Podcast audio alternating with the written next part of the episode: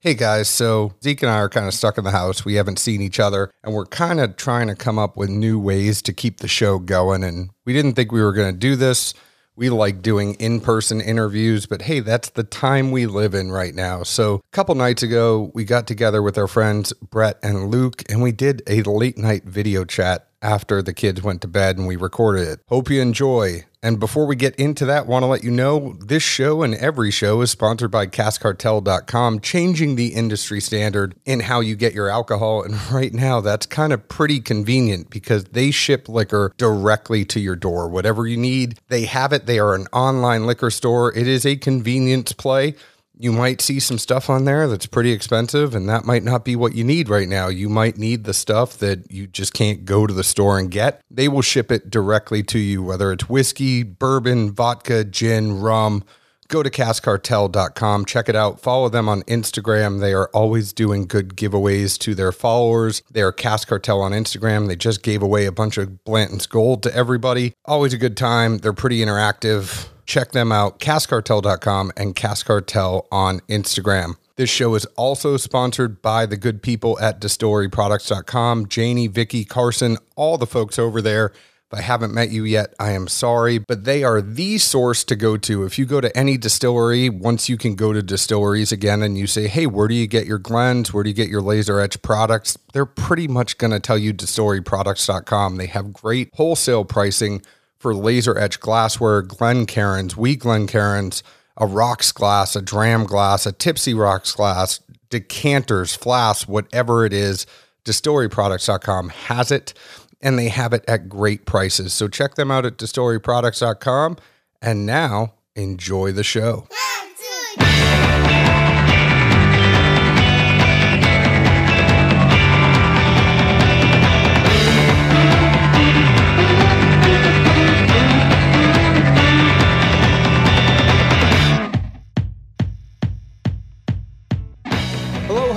Everyone. My name is John Edwards, and with me is Zeke Baker, and together we make the Dad's Drinking Bourbon. Wherever you are, whatever time it is, thank you for making us a part of your day. Hi, Zeke. What's up there, big cat?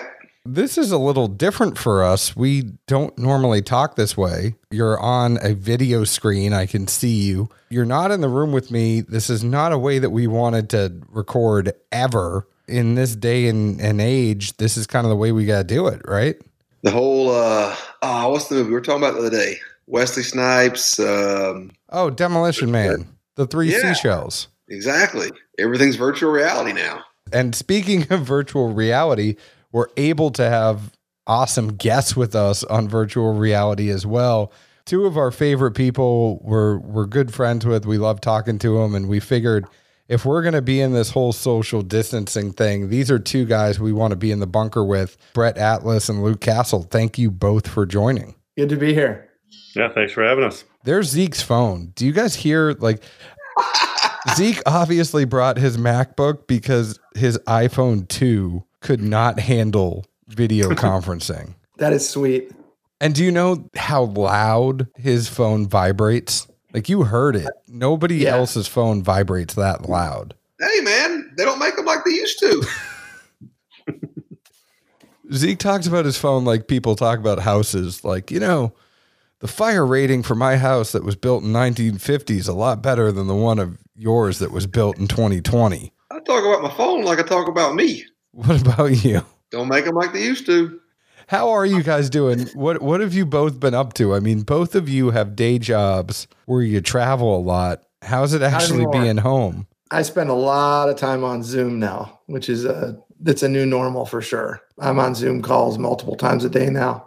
And traveling, used to travel a lot. Haven't traveled at all uh, this month, so it's it's different. I'm getting a lot of family time in. Yeah, same. We're using a ton of WebEx. Um, we use some Microsoft Teams occasionally. I'll put a plug in for my wife's company, and uh, you know, travel's pretty much toast at this point. A lot of calls throughout the day. You know, just trying to cope with it and make do. Get a lot of time with the family. Um, at least three times a day, I have to do the silent whisper to my kids that are open the door and want to show me the drawing they just did or the uh, puzzle they completed. So trying to do the double thumbs up, nice work without interrupting the call. And uh, I think I'm doing okay at it. Nobody's busted me publicly yet, anyway. Well, I think everybody is being very, very, very understanding because my daughter comes in and I'll be on a call. The funny thing is, is we're all doing WebEx, but they say don't do video conferencing. My daughter will come in and she'll be like, Daddy, I just have to tell you something. Let me tell you something real quick. Daddy, Daddy, Daddy. And then I have to quickly go on mute. Everybody's in the same boat. Yeah. I Oh, yeah. People scurrying in and out of the screen too. There's no avoiding it. At least, uh, you know, Castle, your kids can uh, show you completed projects and not get the where do these pieces go? What do I do now? I need help. You know, John and I are both hand tied. No, they don't understand the personal boundaries. Mine are six and eight. They're pretty good. Um, they can entertain themselves. We put together a schedule that I think we follow at least 20 or 25% of throughout the day.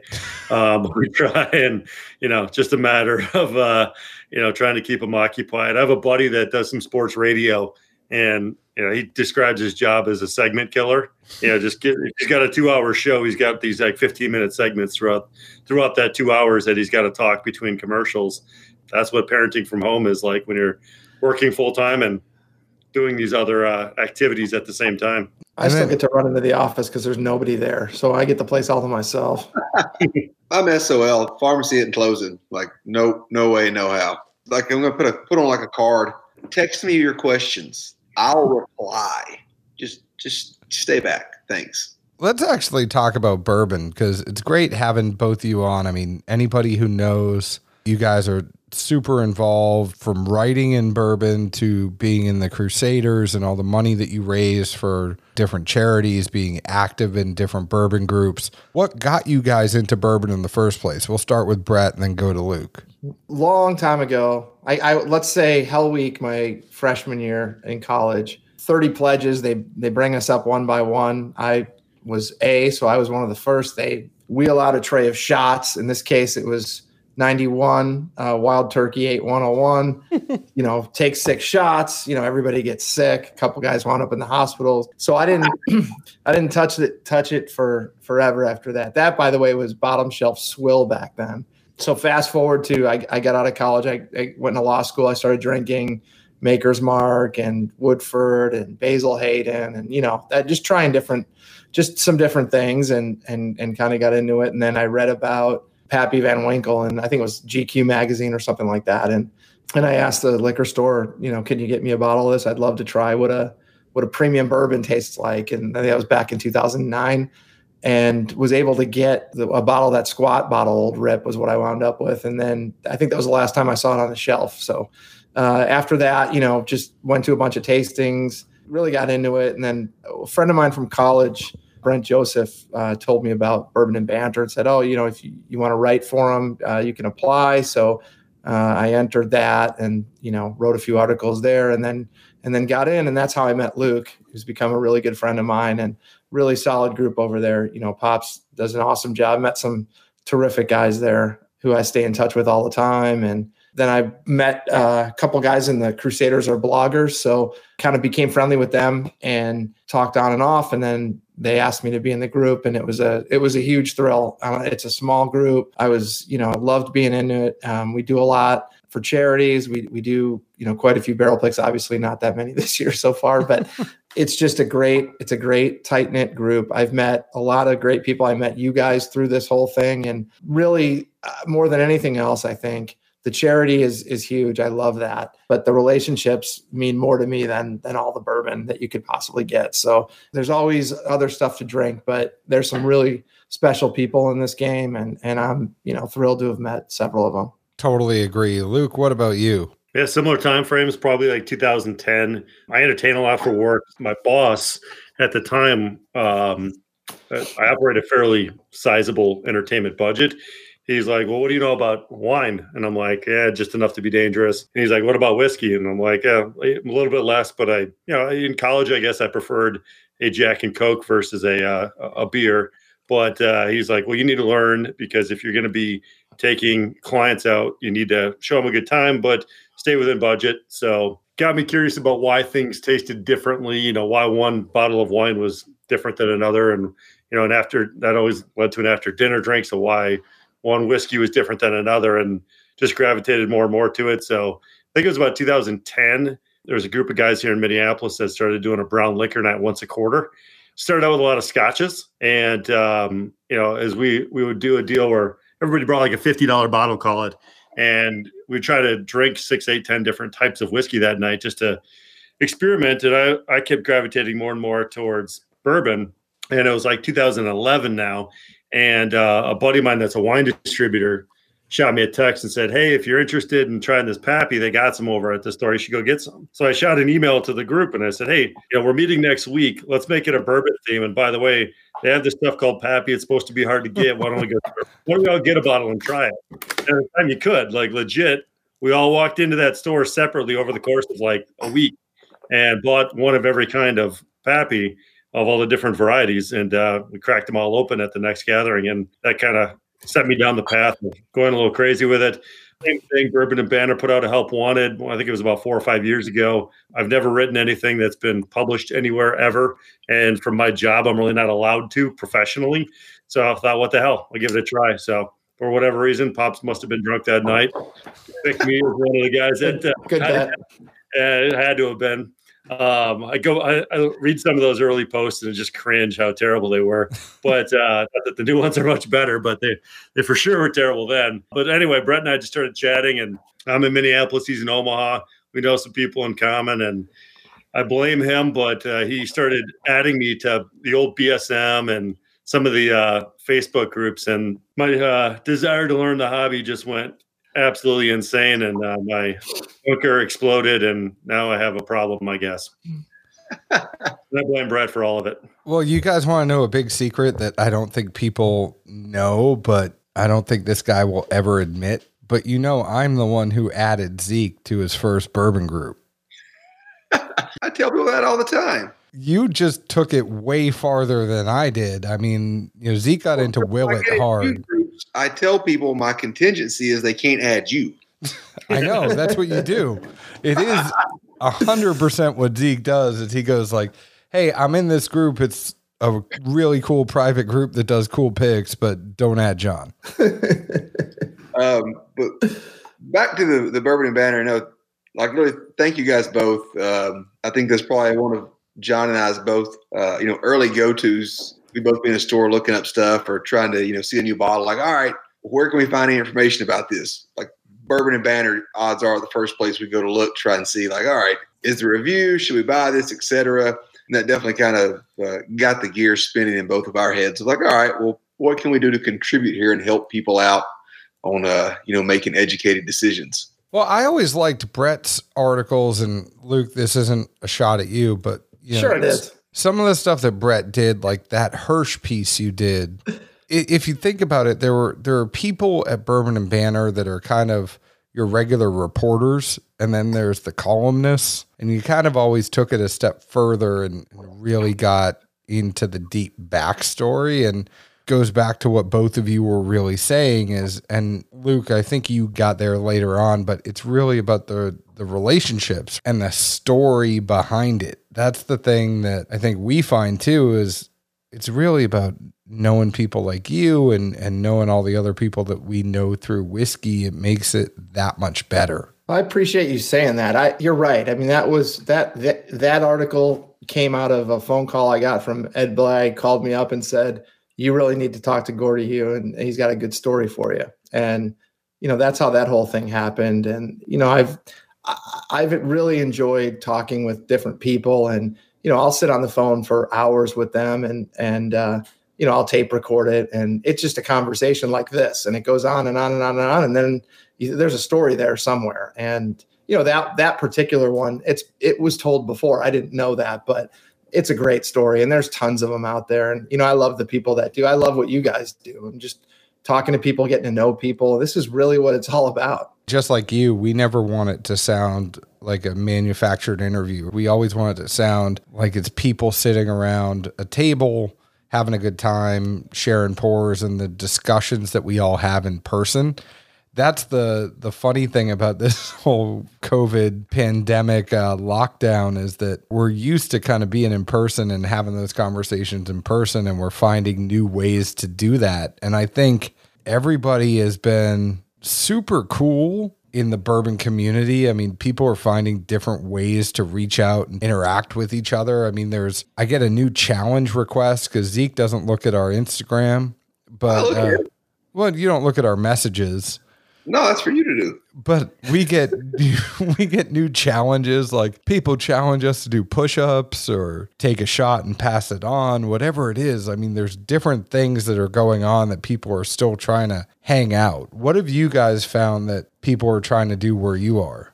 There's been a proliferation of these kind of online conversations. I've been on a couple in the last week with uh, Karma, one of the groups I'm in, with Zeke, um, and Brett knows him well as well. It's kind of BS and have a sip, kind of compare notes and do the same things you would do at a bottle share, but do it through the computer, I guess. It's been kind of fun. So people that may not have been able to or wanted to attend something like that, like that in person are actually jumping on. So you're getting to know them a little bit better than you would through just chatting through a private message or through a uh, you know, conversation in a group. So that's been pretty fun. Like Brett said before, it's, it's all about the people. It, some of the most interesting people I've met have been since I've gone off the deep end here in the whiskey and bourbon world. So, and some of the weirdest people at the same time. So, it's always fun to uh, see them in person, even if it's through a computer screen. A couple old school cost and ship groups that are that are still around that are terrific, and uh, that's one of them. You know, there's a couple others. Those are really great. Those those really ask you to to make a, a leap of faith. You know, I mean, you're you're offering stuff, you're giving up profits, you're doing it for for the relationship and for the goodwill, and and that's it makes those groups pretty fun. Well, are, like that's um, I literally told somebody like a day or two ago, like there's layers of online secondary world, however you want to look at it. You know, as you get deeper and get into some of those cost and ship groups, you see people like literally you think they were a flipper based on what you see in the main groups or the bigger boards. And then you see the stuff they offer up at cost or less or free. And you're like, oh, I thought that guy was just straight profits. He, he's actually one of the most generous people, you know, in the game, probably. Unless you're in those extra layers, you don't see or know that about some, you know, a lot of the people. I feel like maybe not a lot, but there's a fair amount. There's a tremendous amount of generosity that goes on in, in, the bourbon community. We've all seen it. Some of the charity stuff that goes on is just crazy. And, and a lot of even the people that give anonymously, it's just it's amazing. Brett, the stuff that you and Luke both do through Crusaders, and I've got super involved with Bourbon Charity and just being able to raise money that way. Um, there's awesome things that people are doing, and people don't even realize just the stuff that doesn't even need to be said. It's all the events that keep coming up, and you don't realize how awesome of a tool bourbon can actually be to help other people. Yeah, and the I mean the events are are seldom bad. I mean they're always fun. They're they're I mean there there's bourbon, there's great people, you know, we've had some pretty magical evenings that come out of nowhere. It's you know, it's they're very memorable. People look forward to them and you know, as a result, a lot of good happens. Before I forget on the Bourbon Crusaders note, when you say it's a small group, is that like height wise? Because I know Hines is in there. I, I, didn't know which which direction you were going with that. That was well done. Uh, no numbers. Okay, numbers okay. Uh, less than less than thirty. I tried to get him out like always. He says he might show up if it's after nine. He's already in bed. He eighty six this again. So sorry. he didn't want to be within six feet of you. He's great. That guy's a force of nature. I mean, I'll never forget the night I met him. It was unbelievable. He he was trying to get a ticket to the that Willett to be cured event we did a couple years ago. I didn't know him at all. I I never talked to him. I started getting private messages from him. You know, can you get me a ticket for this? Can you get me a ticket for that? And I was like, it's sold out. I, I'm, I'll do what I can. And I didn't know him. And he kept, well, I'd appreciate it. Anything you could do, anything you could do. And, and finally, somebody had canceled about three days before. And I just messaged him. I said, "Oh, I got you a ticket. Great." And he showed up. You know, he introduced himself.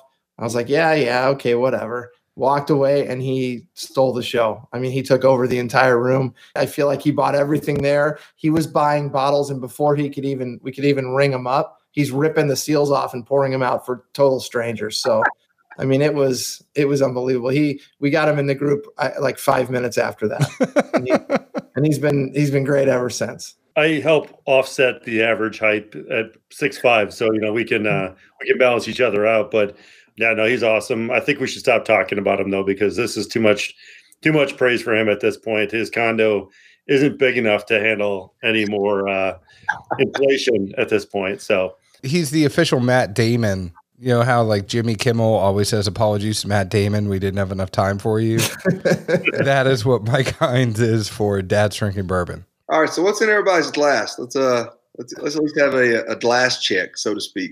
Ooh, Atlas coming in strong. Well, you That's- gotta people can't can't see. Oh, I forget. Well, I'm sorry. It's uh this is the 16 year Willett that we picked. That was a fun day. I almost missed my flight.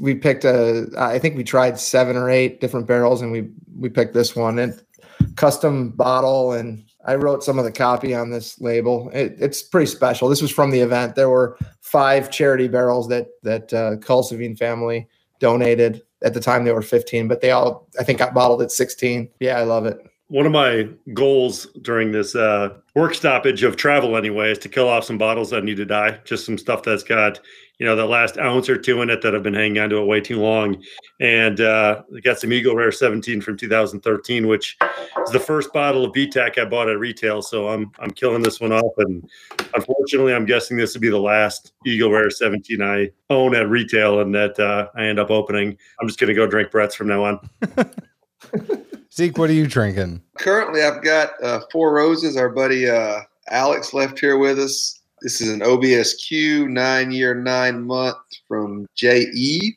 Is that one you're gonna share with me or no? We would have shared it with you if you'd have shared yourself with us when he was in town. Well, I was on quarantine. Just you got saying. your story, I got mine, buds. Oh, no flippers.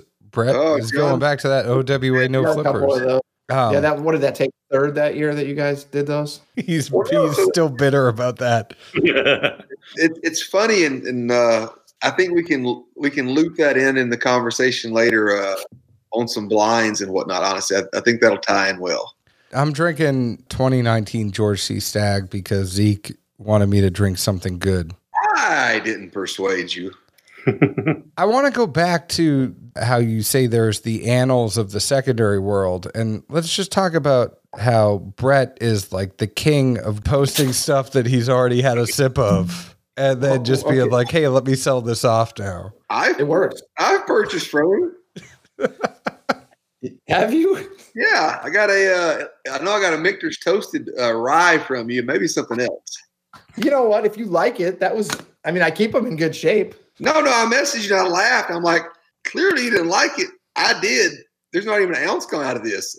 I feel good here. You know what? It's a good. It's a good option if you can take good care of it, and somebody likes it and they want to drink it. It works. I'm 100% on that. For some of those things, when you take a sip and you're like, this is not my jam, but somebody else might like it, there's a lot of good options there to actually get that out. And that's a part of secondary. I mean, I brought up at first to give you shit, but the, Plus, it's the Yeah. easiest way to post a review without saying any words.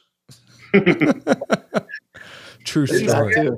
Right about this in Bourbon and Banter, but I did see him put the bottle on. Yeah. Now that's a good se- good segue into this one. Let's talk about this because this got you guys hated this, right? You're talking about the, the Parker's Heritage Rye, and we didn't say we hated it. We just said that we liked the cornerstone a little bit more. I think the price of the Parkers was higher than the Wild Turkey Cornerstone. you guys had it in the blind with some other stuff, and I guess I'll put like as a preface to that, we haven't had it in the blind, which is probably our own fault. But having it just on its own, at least for me, I definitely thought it just came up short. It could have been just all the hype that Heaven Hill put around it, and you know the alligator char and this and that, and like showing pictures of these just cooked barrels. And it just didn't have that kind of depth to it to me at all. I mean, it could have been the buildup. We all know that that exists, and that's the purpose of the blind. But you know, having it raw, so to speak, it, it just didn't hit hard enough to uh, amount to what I thought was going to be coming. Could also be the bottle had been open for a while, right, Luke? I mean, you, you'd opened it a while ago. Yeah, I forget when that got released. Was that like fall last year or late summer? I forget when that came out, but I cracked it shortly thereafter. I enjoyed it. I don't know if I thought it was better than Cornerstone or not at the time, but kind of set it aside. And uh, I was making a business trip through Omaha. It wasn't like it was right before the lockdown. Yeah, right before the lockdown. I'm like, hey, why don't we do this? I'll bring three bourbons and three ryes blind in a uh, in sample bottles. You pour some off as well and set them there, and we'll go through and taste them. And I retried it recently, and I was like, wow, this this is not what I remember tasting the first time. So I, I threw it in there because a lot of people either hated it or I think Zeke probably put it the better way. It's hate's not the right word, but it didn't live up to the hype. And I think part of it is with Parker, you have this kind of reverence towards it in terms of some of the best whiskeys I've ever had were some of the early Parker's releases. I mean, they they just had some grand slam home runs early on, and recently the last three or four just haven't been there. The curacao I, I thought was terrible; it's just not my flavor style at all.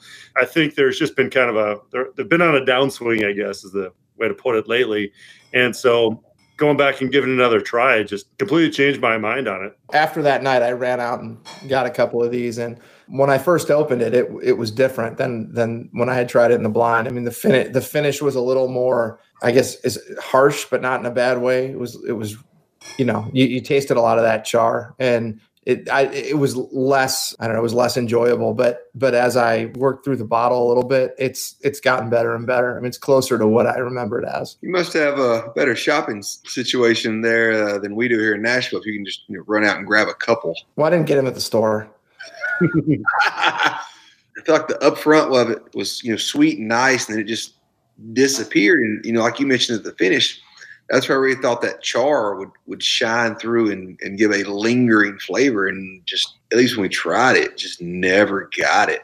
That's why I was like, ah. Did you ever uh, go 50 50 with the Cornerstone and the PHC? Uh uh-uh. uh John and I, you know, we don't agree too much. But those two 50 50, because when we tried them, we were both like, all right, hold on. One has a front, one has a back. All right. I thought it definitely was better than either one. Brett, I don't think you were with on uh, Bourbon and Banter did a trip to Kentucky a couple years ago. It had to been 2000, early 2018. We picked some barrels. It was right after the Al Young 50th came out and that year small batch limited edition. And we're sitting in the tasting room there. Um, Dan Gardner was kind of walking us through the tasting. I had just written a review for Al Young. I was, I love Al Young as a person. I lo- he's just a, an amazing person, but I didn't love that release. It's just, it, how did you little, not love Al Young? I didn't either. I was disappointed. I just didn't think it was like spectacular. People love it. Um, it just wasn't my favorite Four Roses, and I'm a huge Four Roses guy. I have way more Four Roses than my wife prefers to have in my house right now. Trust me, I have. I have that conversation about once a quarter about uh, what's going on there. So anyway, um, we got done. We walked through this tasting. Took the Al Young in the small batch limited edition. Same thing you did, Zeke. Boom, put them together, and it was magic. It took the the parts of the Al Young I didn't like got covered up by the magic of the 2017 release. And I suggested Dan Gardner try it, and uh, he was in agreement. We said, "Don't tell anybody. We're just going to be making our own private blends now." well, the thing about Al Young for me, and Zeke and I both talked about this. The thing that I liked about it is more that it just changed every 15 minutes. I was like, I'm getting this right now, and then I'm getting this something. There are parts of this that I completely love, but I just loved how much it changed. I mean, it took a good hour for me in the glass to when I thought, like, all right, now I'm finally getting like that's one of the um, well, the only release like distillery release I've ever gone to. You know, got up early, had a work meeting, picked up a guy from the boards in Bowling Green, like we'd never met. I was like, all right, you know, I'll pick you up. We'll ride up together. So we're shooting shit, get up there, hang out go to the lease, you know, get back home, sitting out on the deck, like pouring the glass and like sipping a little bit, sipping a little bit, like, well, not getting too much here. So, you know, let it sit, goof off, do whatever. You know, you got a phone, you can waste time easily. An hour in, I'm just like, this is really just a buku of flavor that's all over the place. Uh, but it, it, took that long because it's literally I, up to that, I'm like, oh, not doing these releases anymore. This is a waste of my damn day. We're making Luke drink it again. He just went and pulled it from the cabinet. See, when you can crack the 19 small batch and it's incredible from the first sip, who has the kind of time to wait an hour to hope something gets better? The 19 was freaking amazing. Running around downstairs, that upstairs roof deck looks good. yeah, I'll give this another try. How, how good was that 19? That's all I want to know. It's that, amazing. It's that the 17 was good too. That 19, man, that is spectacular. Yeah, I just wish John would have gotten a bottle. Somehow he missed out. I don't know. I got a bottle. So anyone chasing the older MGP, man, this seven year, this 21 Kings pick is there was a seven year. What was the other one? There was an older one that right here. Yeah, this kills that. I don't know if it Yeah. kills, but it's spectacular for its for what it is. I mean, it's if you drink them side by side. Uh, to me, what's interesting is just seeing it's the same mash bill, same MGP style, and seeing you know, and Smoke Wagon I think does a really interesting thing where they don't rotate the barrels. So just kind of seeing what age does directly to those barrels. So that extra four years. It's seven years, 11 months. It's like a couple weeks shy of eight years old when you're drinking. I think it's got a ton of rye spice on it. It's like young and lively. It just kind of pops in your mouth. And I think the 12 year has just, eh, to me, it's just the quintessential 12 year old MGP. It's mellow, it's got a long finish. And I think it's really fun trying those side by side and just seeing what that four years in a barrel does to the same distillate, basically. You drink a seven year bourbon, right? And it's this good. It- Mhm. it's hard. It's hard for me to accept when people say, "Oh, wait till it gets older about something." Oh, give it a couple more years. It's it's not ready yet. I hear that and I taste this and I go, I, I don't I don't need to wait anymore for that. Well, I'll Well, say that at two years, but I'm not going to say that at seven years. If a if a bourbon is good No. at seven years, it's good at seven years. But outside of age, we won't go in the rabbit hole. Just a simple yes or no. Do you think MGP has changed from what it was? And by was, I would mean like the original Smooth Ambler picks and you know blends and whatnot, compared to what's coming out now. Now Zeke and I had this conversation once.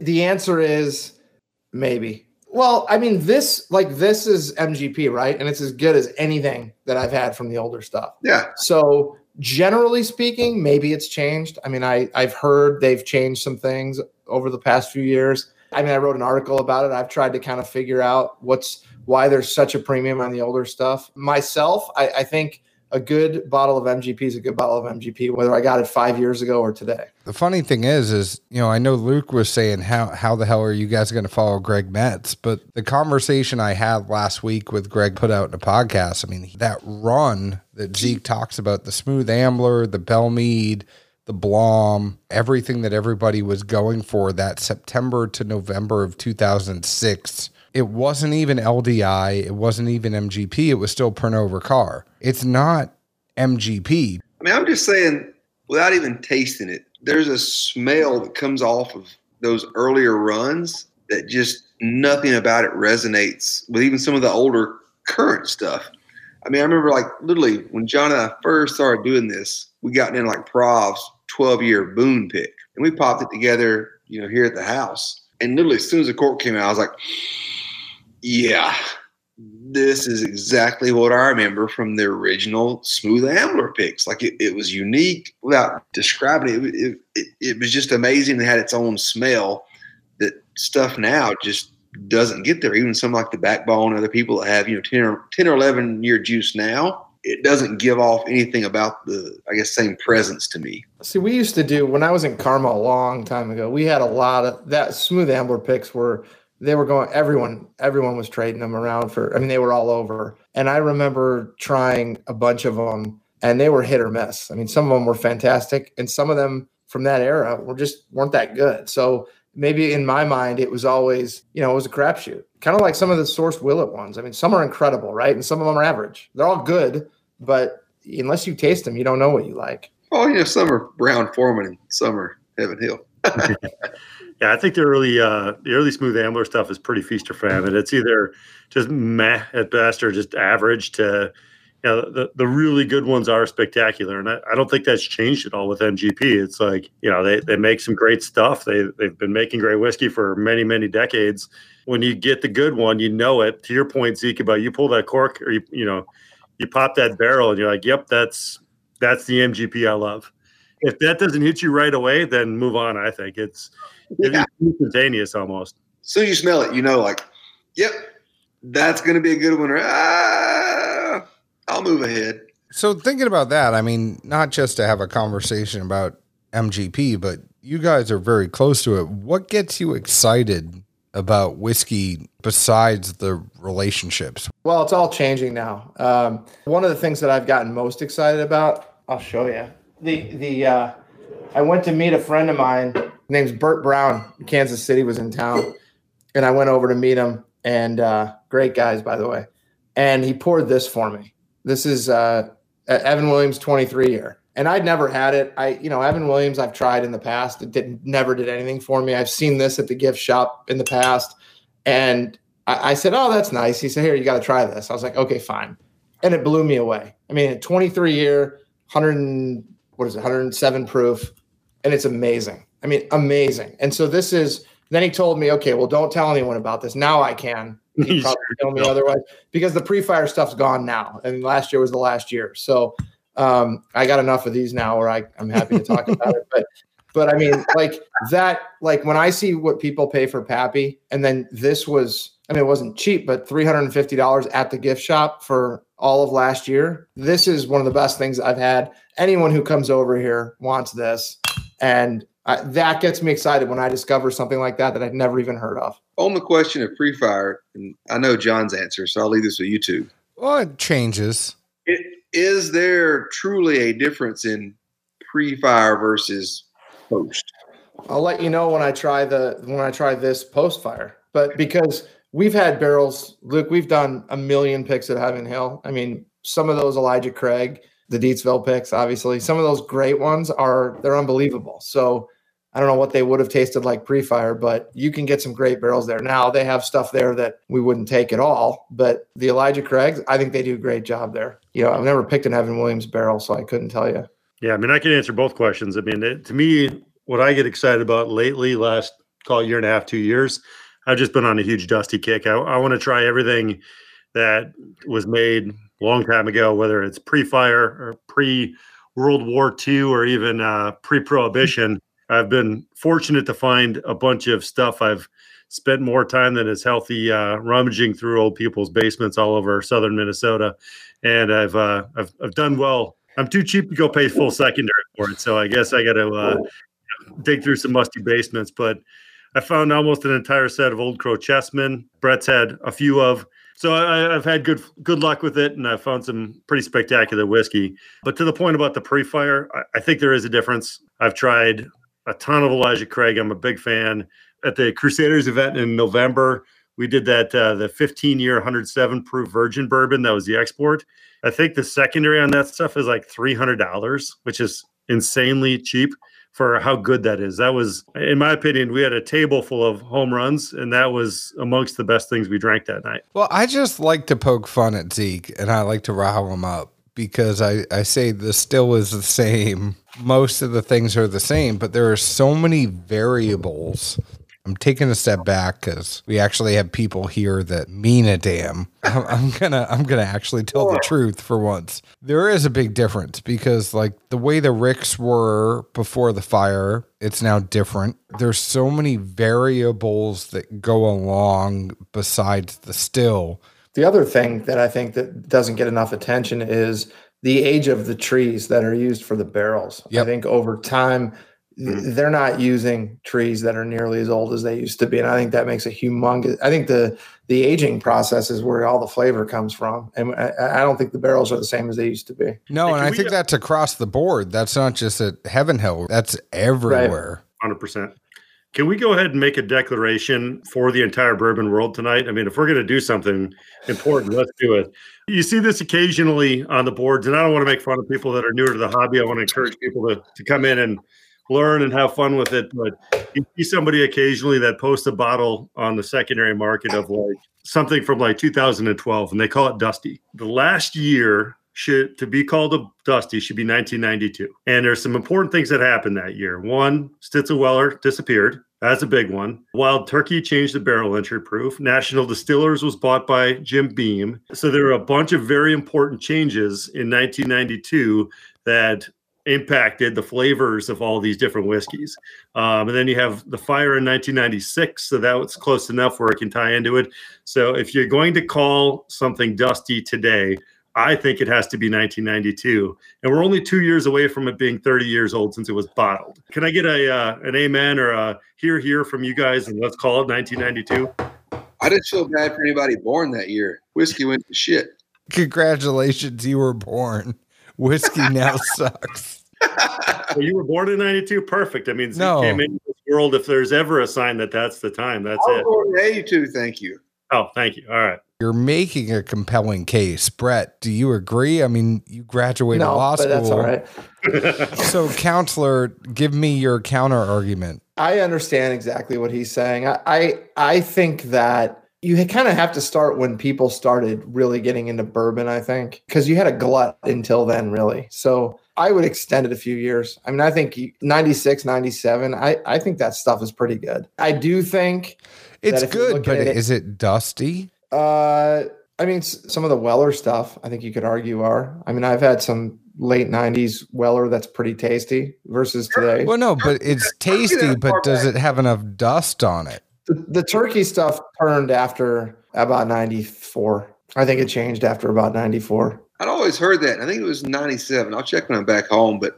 after we did our uh, JD pick, we were drinking later that night and a guy cracked a 97 uh, split label, you know, 12 year. And literally, like, it was good. I was surprised how good it was. And, so was the whole room. We passed the bottle around about 10 people. And we're like, I would actually probably put this on the CGF level. Like, it, it was there. And I always heard mixed reviews on splits, just I'm sure it's you know various batches and blends, and obviously nature's involved there. But the one the guy cracked, it was good. Jesus, Dollar for dollar, the best one there is is that National Distillers Old Granddad 114s. I think Yeah. you're not going to beat that for the money. You know, it's funny. I had this conversation literally yesterday with somebody who was asking me if the stuff that that's out today will be considered dusty in 20 years, and I was like, no. It's a good conversation. I don't know what the answer would be. Brett, I poured one just for you right now. Hey, that's funny. I got one of those too. this one's different. I'm This one- pouring a Deatsville Bourbon Crusaders 11 year old. I know there's one that that- you said is better than the others. No, no, no, that's a that one right there is a really good one. That's there was the original one, which is before I got in the group. Uh, there were two picks. There was one from Bardstown and one's one from Deatsville, and I think originally the Bardstown was the favorite, and that turned fast, and so Deatsville blew up, and then that one came out, and there was a ten year with that. I like the one that you have right there a lot.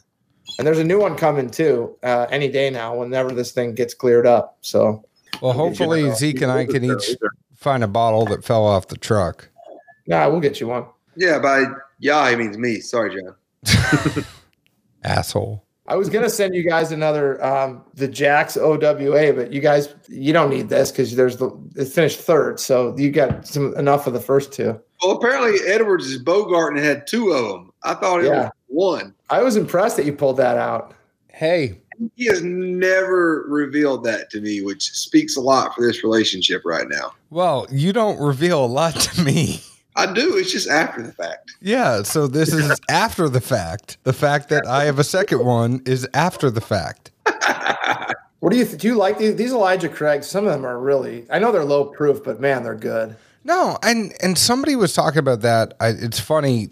I put it in the Dad's Drinking Bourbon group today. I said, "What's an unpopular opinion that you hold to be true?" Somebody was saying that bourbon doesn't always have to be high proof, and I think there's a lot of people right now that chase a higher proof. There's some great bourbon that is 90 proof or 94 proof, like an Elijah Craig. What's the the Chessman's? What eighty six? 86 and i mean those old taylor national distillers those are great whiskeys and they're in the 80s That was one of my first Dusties. Was the 1992 National Distillers, the six year 86 proof. Brought it to a buddy's place. We drank some Pappy and a bunch of other random stuff, and that one kind of stole the show. And that was about two, maybe two, two and a half years ago, and it brought me down the uh, very dangerous, slippery path of wanting to try every other Dusty uh, that was ever made at that point. So that was that was my my first of many.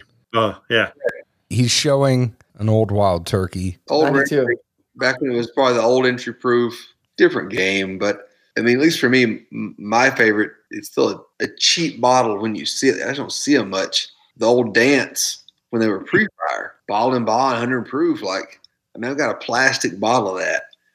And it's literally one of my favorite pours. Like, ah, it, it just captures everything I love out of pre fire. And it's just where my jam is.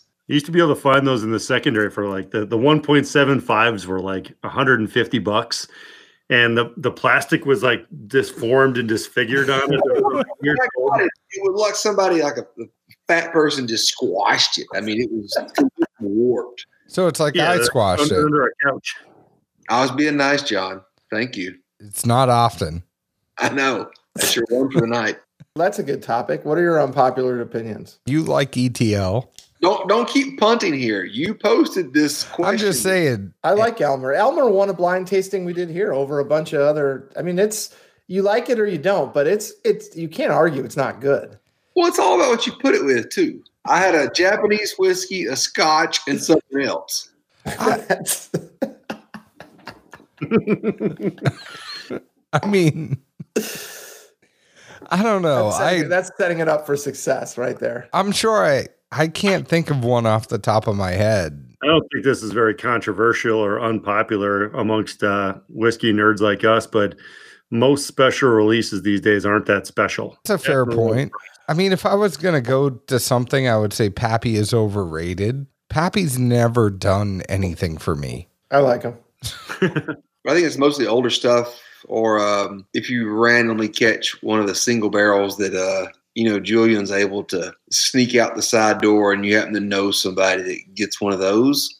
Like that's some good juice. Mhm. Uh, a guy brought one of those last year to Mike's birthday, and we all were like, "Ah, you know, this is going to be, you know, just you know, hype, yada yada." This is a Julian picked 15 year single barrel, etc. Like it's still Buffalo Trace juice, whatever. And then like literally everybody at the table was like a slow rumble, like, all right, who's gonna be the first one? But like, this is good. This is really good. It was not like a rock glass. You didn't even knows it, but just the flavor. I mean, it, it really was legit. And we're all like, all right, clearly they have some good juice. They just don't share it very much. Well, when you're making it for the masses in terms of proof and batching, you're going to take all that nuance out. I'll give you one. McKenna's terrible. when it comes to those awards, especially McKenna's a single barrel, and you're submitting the best single barrel you can. I mean, Zeke and I have won awards. That enough should show you. I'm just saying that. You guys deserve yours. No, I'm just saying that when it comes to it at the end of the day, Yeah, this one's not going to help you. Oh, it's great. But pay the money to submit the whiskey for the award, you're gonna win something at that point. And then McKenna is a single barrel. They're submitting the best single barrel that they possibly can. It doesn't mean that every single McKenna is going to be that good. Yep. Like I like E.H. Taylor small batch more than I like the E.H. Taylor single barrel. all day. To your question, our buddy Paul, he's the only one I think really comprehended and replied intelligently about it, saying simply that you can't have the notion every pick is better than the normal shelf offering. At least probably half the time they might be turds compared to it. hmm I would actually agree with that more times than I would disagree. And my reply to some, somebody that you know said, "Well, what do you mean?" I said, "Look at Weller Full Proof. The only shelf offering they put out compared to the twelve or so picks I've had, it beat easily. I mean, it wasn't even a question in my mind. hmm Go to that point, it's like, all right, well, maybe there's a reason they small batch after all. Link back to Four Roses, Yellow Label, even they're just dumping random blends and ages, and it's still a good product. And Lord knows what it would be at cask strength. I mean, sheesh. They're dumping some pretty old barrels in there sometimes too. Oh, the max profits lost. and they had like 17, 18. We know that. I mean, 16, 17, 18 year old barrels being dumped in yellow label. yeah, I just had a call today with a client and typical whiskey drinker, not a nerd like us, just has a pour when he comes home, but doesn't really spend time. He doesn't follow the blogs or unfortunately for you all listen to podcasts, but he's like, you know, what should I be drinking? And my first response nine times out of 10 is buy a bottle of Four Roses small batch. There's a blend of six recipes in there. It's got a little proof. It's got some nuance to it. And for 40 bucks, it's pretty hard to beat. We've been going for a very long time. I just have to ask you before we end this, have you watched Tiger King on Netflix or no? Not yet. I just read about it the other day though. I just Two finished. episodes. We just finished Hunters. I ran through that whole series. That was good. What's the number one thing you guys think people should be watching while you're stuck in the house? Curb Your Enthusiasm. I love that. That's tough to. It's a tough answer to follow up because that's spectacular. Best episode of Curb Your Enthusiasm ever, Palestinian chicken I like Crazy Eyes Killer myself. or uh, vehicular. You know, that's a great one too. I don't remember the name of the episode where he um, hired help to uh, get into the carpool lane to get to the baseball game. that was one of my all-time favorites. I love that show. This is a good season too. It is It has been very, very good. Zeke. Zeke, Anything, Zeke? Never watched a single episode. Of anything? Curb Your enthusiasm. Jesus. But what are you watching while you're stuck in the house? I really like Curse of Oak Island a lot. Black Monday just started back up. Uh, and other than that, I mean, honestly, I, I just try and catch up on shit. I don't know. I let Sports Center play in the background. There's no What do you- sports what- right what's now. What the hell are you Center right watching? Yeah. What? It, I haven't watched it. What, what's on there?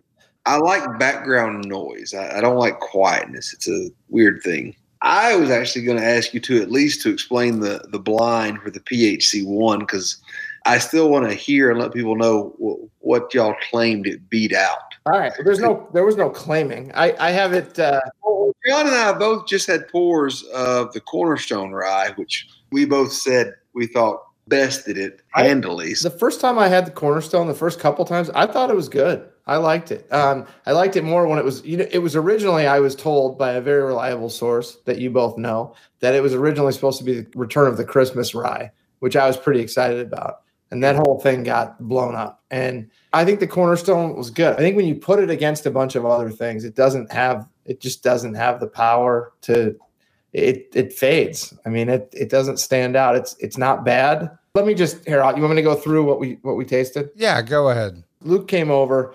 The rules were we each did three bourbon, three rye from our own collection. No crap allowed. We know what that means. No whammies. So, right. And so we didn't, so all you knew were it was three bourbon and three rye. So bourbons were the Taylor Amaranth, 2013 Stag, which which won another blind, the legendary blind tasting a few years ago. 68 uh, Old Forester 86 proof. Those were the three bourbon. And then the ryes that I poured Bavix, uh, Whistle Pig 13 year, the pig casserole. It was an MGP. You think he blended two barrels together, a 2015 Van Winkle rye, and the Cornerstone. So that was what I poured for Luke. In that grouping, the Amaranth did pretty good, which I was surprised. I was The- shocked. Yeah. the 13 Stagg did really good, which I'm not surprised. And the cornerstone he did not like. That was the the worst of the six.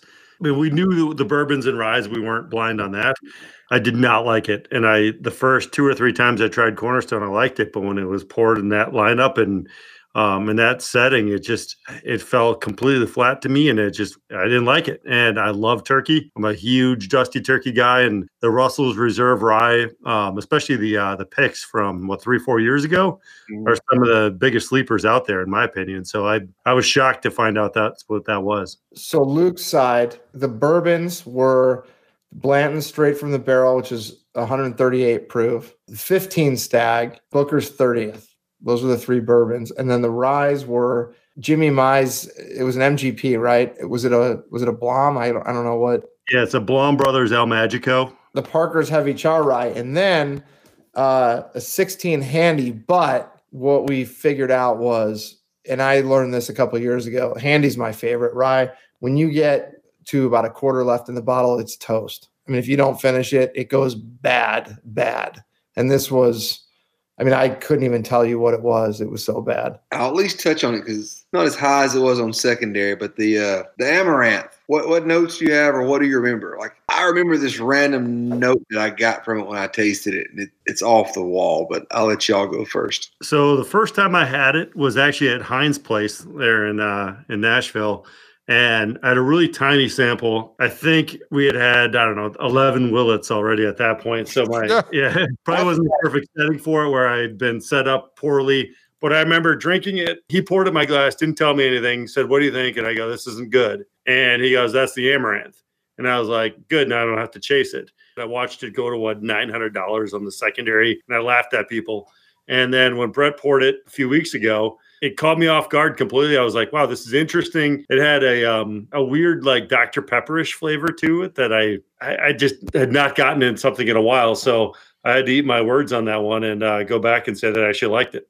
I didn't like it. I thought it was I, I thought it was thin. I thought it was off. I I went back and had the four grain the season wood. I mean, to me, it wasn't even close. At least for me, when I had it, it was thin, but it had this like weird grape jelly flavor to it. I mean, it, it was a, a different fruit kind of aspect I've ever had. And everybody in the room was kind of the same page. And it was just weird. We're like, I don't know. Like it, it doesn't taste like bourbon. No. Necessarily tastes bad. Pig, it's pigweed. But if you tell somebody you're drinking bourbon and you pour them that, inherently they're just not going to like it. You know, like it just doesn't match any profile you would expect for I'm not going to go chase a bottle. I'm certainly not going to go pay. I don't even know what the secondary is on it now, but it was it was interesting to try it later again the second time blind and have a very different opinion on it and a pretty crazy lineup of of good stuff because like I said we we agreed that we weren't going to do any whammies as